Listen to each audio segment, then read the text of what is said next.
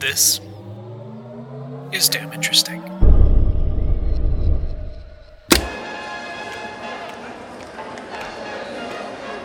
Warren Doc Bailey was a man of the people. When he and his wife Judy opened their Las Vegas resort in 1956, Bailey had no plans to compete with the flashier corporate casinos at the center of the strip. Instead, the Hacienda Hotel catered to families, as well as to locals who wanted a night out minus the tourists. When connoisseurs sneered, you can either go to Las Vegas or to the Hacienda, Bailey embraced the distinction with pride, and he didn't even mind when the nickname Hayseed Heaven took hold. Hayseeds were hard-working folks who deserved a vacation too, and his steady bookings proved it. But margins were low, and Bailey was always on the lookout for new ways to drum up publicity for his so called low roller operation. He didn't care where the ideas came from. Staff at the hacienda were considered family, and Bailey regularly asked the advice of maids, bellboys, cooks, and anyone else who might have something useful to offer. So, when a slot machine mechanic and former Army pilot named Bob Timm suggested breaking a world record, specifically the world record for the longest endurance flight in a piloted plane, Bailey was willing to listen. Ever since the Wright brothers first measured their airtime in seconds, pilots and mechanics have tried to stretch the limits of how long a plane could remain in the sky. Prior to 1923, their efforts were dictated almost entirely by the size of the fuel tank. But in June of that year, the U.S. Army conducted its first mid air refueling maneuver between two Airco DH 4B biplanes. The combat applications were significant, but the endurance flight community saw an entirely different battle won that day. If a plane could refuel once, it could potentially do so forever. Almost immediately, the existing endurance flight record was broken by a DH 4B that refueled nine times in a row for an unheard of 37 hours of flight time. And almost immediately, that record was broken again. In 1929 alone, the record was broken and reset five times. America had endurance flight fever, and if the pace of record breaking had slowed somewhat by the time Bob Timm set his sights on it in 1957, that was only because they were starting to reach human rather than mechanical limits. As an experienced pilot who had flown bombers in World War II, Timm understood the emotional draw of such challenges. But more relevantly, at least to Doc Bailey, endurance flights had been used for publicity before. The current record holders were a pair of former Navy pilots who had flown an Aeronca sedan for 46 days straight in 1949 to raise support for reopening the Yuma Army Airfield, and it had worked. Pictures of their plane, which they'd named City of Yuma, appeared in countless newspapers with their slogan, The City with a Future, painted prominently on its side. Sin City, on the other hand, didn't have the wholesome reputation of a small town trying to rejuvenate its economy. And Bailey feared that the attention grabbing antics of a casino could never garner the same level of journalistic goodwill. So he struck a deal with Bob Timm. He would commit up to $100,000, equivalent to about $1 million in 2021 dollars, toward the Endurance Flight project including the cost of the plane, support staff, equipment, and salaries for both Timm and a co pilot. But officially, the event would be a fundraiser for the Damon Runyon Cancer Fund. Supporters could send in a donation along with a guess as to how long the Hacienda emblazoned plane would stay in the air, and the closest entry would win $10,000. The Flight Against Cancer would be, in essence, a form of family friendly gambling, exactly the sort of thing Bailey wanted to promote, while neatly sheltering the hacienda from accusations of self interest. Timm's first visit was to the McCarran Field Municipal Airport, where flight lessons and other private aircraft services were offered by Alamo Airways, so named because the owner, George Crockett, was a direct descendant of the famous Davy. There, Timm purchased a Cessna 172 and hired a mechanic named Irv Kuenzi to modify the plane for endurance flight. They started by removing the co pilot's seat. Timm would certainly need a partner if he were going to stay in the sky for more than a month, but they would be flying in shifts, with one man at the controls while the other slept on a 4 inch foam pad where the co pilot's chair had been. They also jettisoned the back row bench for a modest 8 square feet of storage and wedged a tiny metal sink into one corner for the occasional penitent sponge bath in the 4 foot tall cabin. Next, Kuenzi installed a 95 gallon belly tank to supplement the main fuel tanks in the wings and a motorized winch with a hook on the end that could be spooled out through the co pilot's open door. He removed the co pilot's door and replaced it with a folding accordion panel that would provide easier access to the belly tank's fuel port, which, while closer than the wings, was still decidedly on the exterior of the aircraft. Though the prospect of clinging to the side of a flying plane might seem like madness today, it was largely unremarkable at the time. Tricky, to be sure, but no more dangerous than many other jobs. For some men, it was the job. By the 1950s, aerial stuntmen had been scaling planes and jumping between them for decades in films such as Sky Eye and The Great Air Robbery, and not even the occasional death could put a stop to the practice. When stunt pilots Ormer Locklear and Skeet Elliott perished on the set of The Skywayman in 1920, the film's producers used the fatal footage they'd captured in the final cut and advertised it. To make the hazardous task of refueling more manageable, Kuenzi installed a small detachable platform that could be extended outward from the co pilot's open door like a porch. This would also be the only location in or out of the plane where the men could stand up straight until the cramped plane returned to terra firma. Next on the modification list was a through firewall plumbing system, which would allow the oil and filters to be changed with the engine still running. At Timm's request, Kuenzi also inserted a unique primering apparatus into the combustion chamber of each cylinder. This would enable Timm to periodically inject alcohol into the engine, which he believed would prevent the buildup of carbon, the most likely point of failure on a flight of their intended length. Under normal circumstances, a mechanic would flush out these ashy byproducts of combustion around every 100 hours of operation. But not even the through firewall plumbing would allow a full chemical wash without a pause in service. Kuenzi disagreed with Timm's alcohol injection theory on a number of points, but reluctantly gave the client what he wanted. Finally, there was the question of the engine itself. The plane Timm purchased, officially known as N9172B, had only logged 450 hours of runtime since leaving the factory. But Timm wasn't taking any chances. He contacted the sales manager at Continental Motors Corp and convinced him that CMC should supply the Hacienda with a new, overpowered engine in exchange for publicity.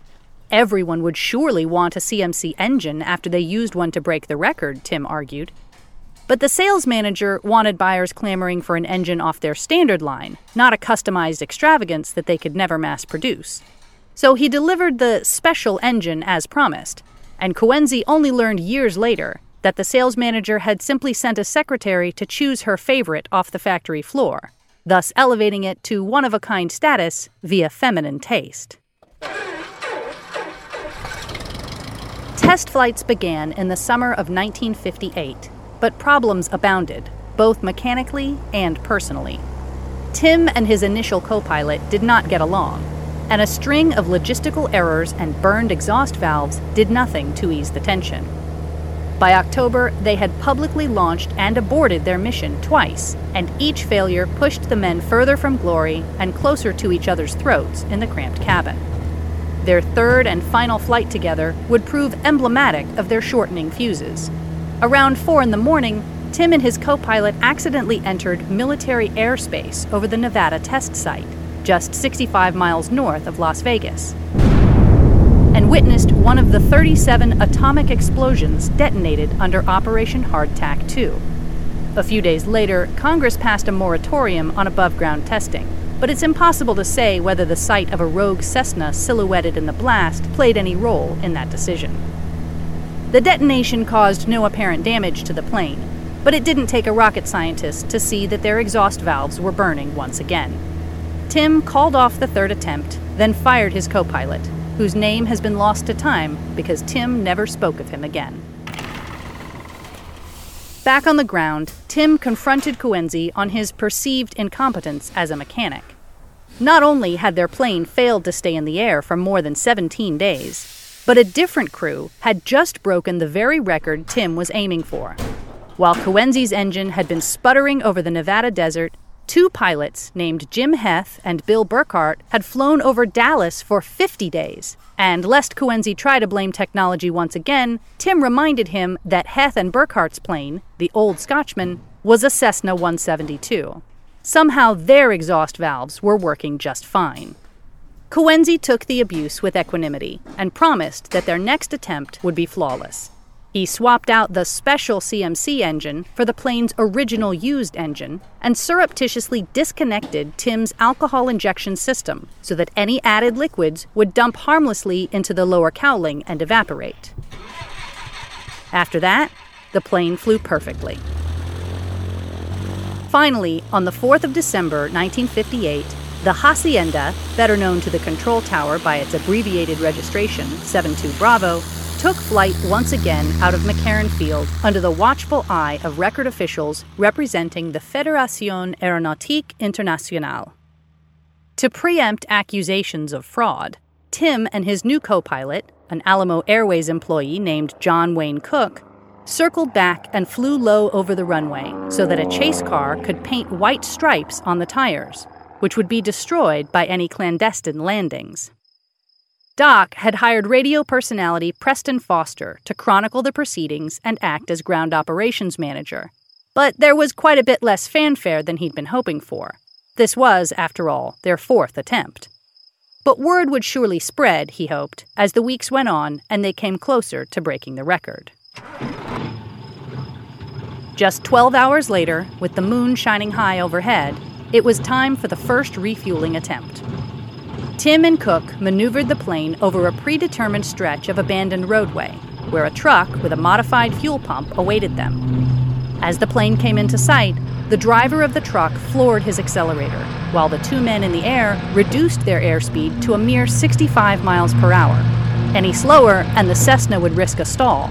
But a truck in 1958 couldn't go much faster, certainly not while hauling around 600 pounds of liquid fuel.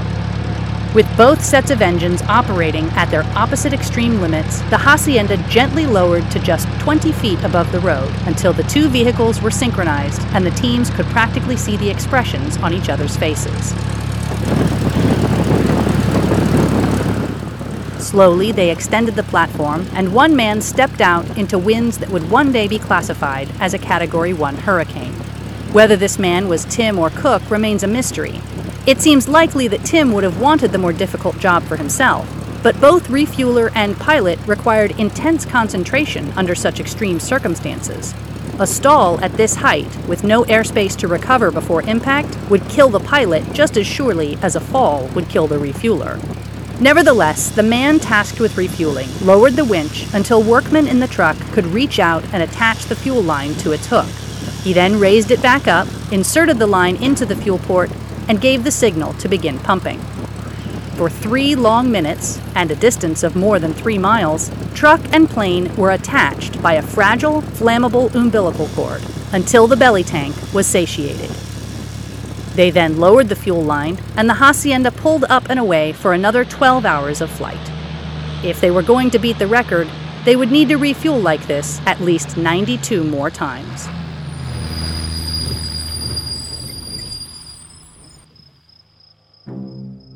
And Cook continued to circle around Las Vegas for a few days to make sure there were no new technical issues, then settled into a broader southward arc over the uninhabited plains near Blythe, California, where there were fewer commercial flights and atomic explosions to dodge. Though they could achieve better fuel economy at higher altitudes, the air temperature dropped below freezing at around 7,000 feet, and the accordion door made for poor insulation, so they generally stayed within clear sight of the ground. This kept the landscape interesting, at least for the first week or so.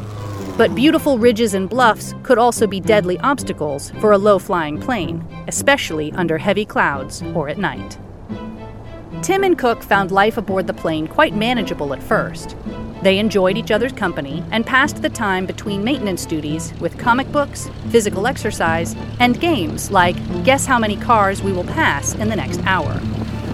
They also took advantage of the twice daily refueling appointments to replenish their supplies, winching up jugs of water, oil for the engine, fresh towels and soap, and even gourmet meals prepared by the chefs at the Hacienda Hotel, though these had to be cut up and mashed into thermoses to make the trip. As for where those meals eventually ended up, the pair had a folding camp toilet and a collection of plastic bags. When a curator of the Clark County Museum later asked Cook's widow if they had passed the bags back down during supply exchanges, she replied, No. That's why it's so green around Blythe. Unfortunately, because of the many delays and false starts throughout the summer and fall, Timm and Cook's endurance flight would now cross over the Christmas holidays.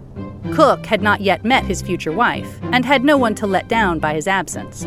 But Timm had two sons at home, aged five and six, so the crew rigged up stockings with parachutes, which Timm then filled with candy canes and flew over his own lawn to deliver, waving to the boys below. As the new year turned over, however, signs of strain began to emerge. The men struggled to sleep on the cramped foam mattress, which was just four feet long and surrounded by sharp metal not to mention the constant roar of the engine. After 36 days in the air, Timm dozed off at the controls one night, just minutes before he was due to wake Cook for his shift. An hour later, he opened his eyes to discover that they were flying low through a canyon in unknown territory. I flew for two hours before I recognized any lights or the cities, he told a reporter. I made a vow to myself that I would never tell John what had happened. But it seems that Cook knew according to a journal entry he made during the flight.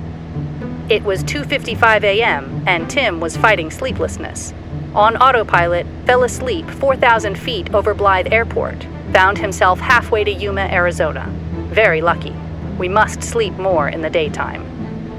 As Cook noted, the relatively new Mitchell autopilot system almost certainly saved their lives, though it was little more than a wing leveler and couldn't have avoided any direct obstacles in their path. The lesson was delivered not a moment too soon. Just a few days later, it stopped working. With more than a week left to go before they broke the record, the two men were on their own. Frankly, though, they had bigger mechanical issues to worry about by then. On the 12th of January, day 39, the electrical generator failed. This rendered the radio, lights, and heat inoperable, and also meant that fuel from the belly tank would have to be pumped by hand into the wings. The ground crew passed up a wind powered generator that they could attach to the outer struts of the plane, but it only provided enough energy for the occasional radio call and one string of Christmas lights. As Cook described it, hard to stay awake in dark place.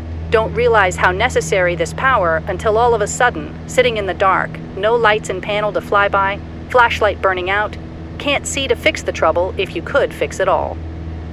They tried to keep refueling times during daylight hours after that, but with the long winter nights, it proved impossible. On the 19th of January, they were hit with a double whammy a night refueling and a new moon. According to Cook, it was as black a night as I have ever seen. With no exterior lights left on the plane, the refueling truck's crew could only hear their target, so Cook attached one of their flashlights to the winch's hook to act as a beacon. Meanwhile, a brightly lit Pathfinder truck had to drive 300 feet in front of the refueling vehicle to keep Timm flying on course with the invisible road. Day by day, the emergencies multiplied. Fuel gauges stopped working, the tachometer went dead, the engine struggled under the accumulating carbon to the point that it became difficult to climb back into the air with the weight of a full tank of fuel. Other problems were entirely man made. During one break in their daily chores, Timm lowered the platform and stepped outside to take a sponge bath in the crisp air. Minutes later, Cook realized they were flying straight toward an upcoming ridge and would need to pull up immediately to avoid a crash but such an angle change would tilt both Timm and the platform off into oblivion. Cook screamed at his partner to get back inside, and Timm frantically obeyed, yanking the platform in behind him while still completely nude, a toothbrush jutting from his jaw. As they neared the record breaking moment on the 23rd of January, the Hacienda finally started to get the kind of publicity Doc Bailey had been hoping for. He scheduled overhead passes of urban areas for each city's local newspaper, and at one point sent a plane full of photographers up to fly alongside them for a snapshot of Cook standing on the outer struts, cheerfully pretending to clean the windshield.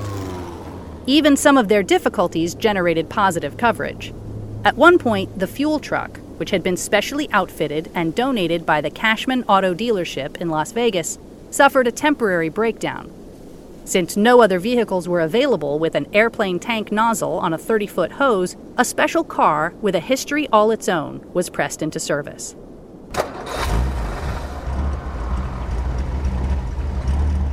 George Crockett had deputized his own Fiesta Red Ford Thunderbird convertible as a rather dramatic emergency response vehicle. Stocking it with a first aid kit, folding stretcher, spotlights, and two fire extinguishers. Plane crashes were unfortunately common in the 1950s, and while the injured were generally distracted at the time, they often remarked later with wonder at the memory of a top of the line sports car rushing to their aid. Now, the Thunderbird was there to save the day again. Instead of a fuel line, the ground crew loaded the convertible with five gallon canisters and passed them up the winch again and again, keeping the Cessna going one sip at a time until the refueling truck could be repaired. While this was certainly the Thunderbird's most unusual task, it was not, in the end, its most heroic. That particular rescue came in 1979 when the car's team raced out into the desert beyond the runway, where the airport's fire trucks couldn't easily maneuver, and used its onboard extinguishers to save the lives of 44 passengers in a downed plane. As the assistant manager of the airport told reporters at the time, there were broken bones, sprained arms and ankles, if the T Bird hadn't taken us to the scene, there might possibly have been 44 charred bodies.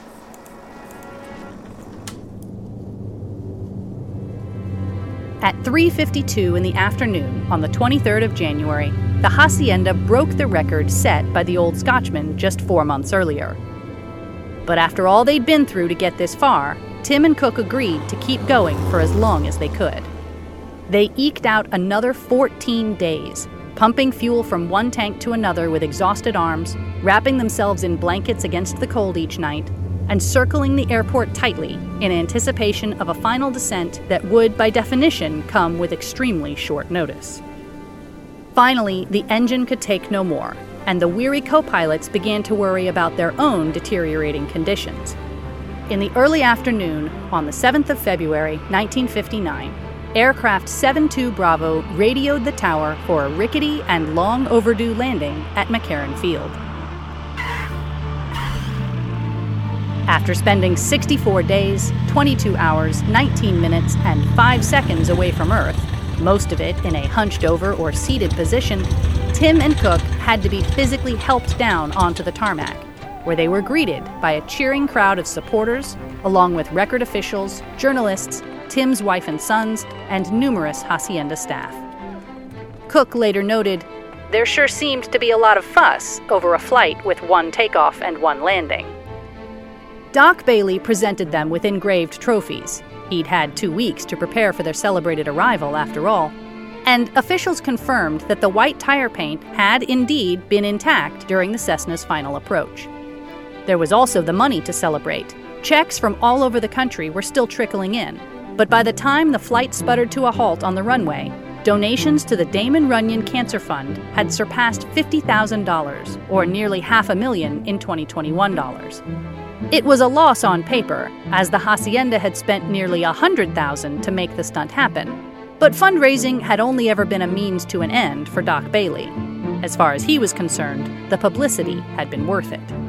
Timm and Cook's unbelievable, uncompromising, and frankly unenviable endurance flight remained unsurpassed in the record books for more than 50 years, until the Fédération Aéronautique Internationale stopped recognizing piloted endurance records altogether in 2015 due to safety concerns.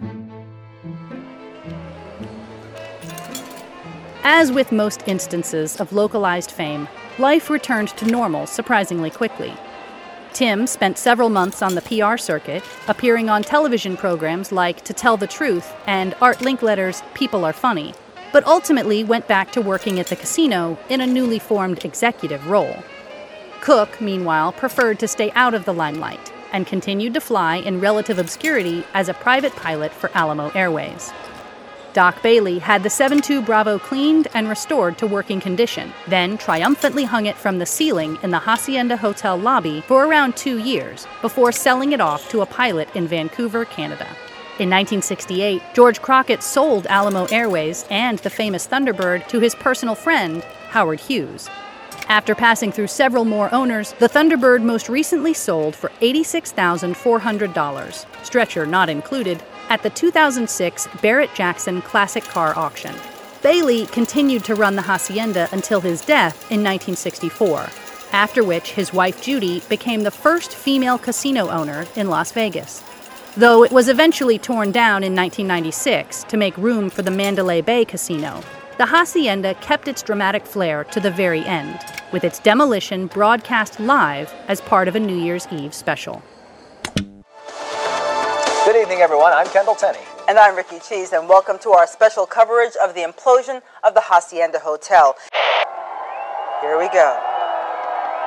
Ricky Kendall, this is Rick Fuentes. We've just gone dark. I think here comes the big boom.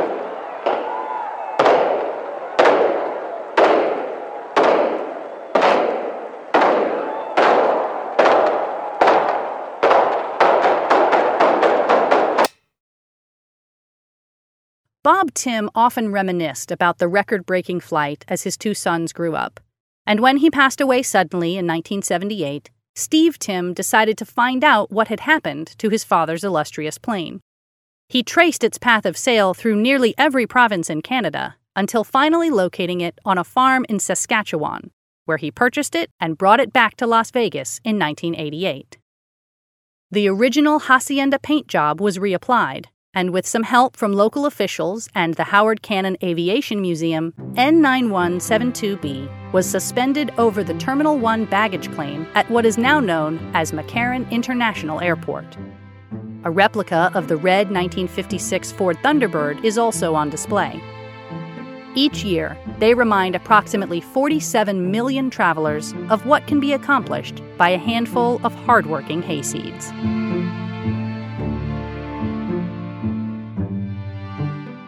This episode of Damn Interesting is titled The Unceasing Cessna Hacienda.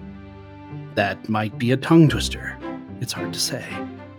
It was written and narrated by Jennifer Lee Noonan, who also, by the way, co hosts our sibling podcast, Damn Interesting Week.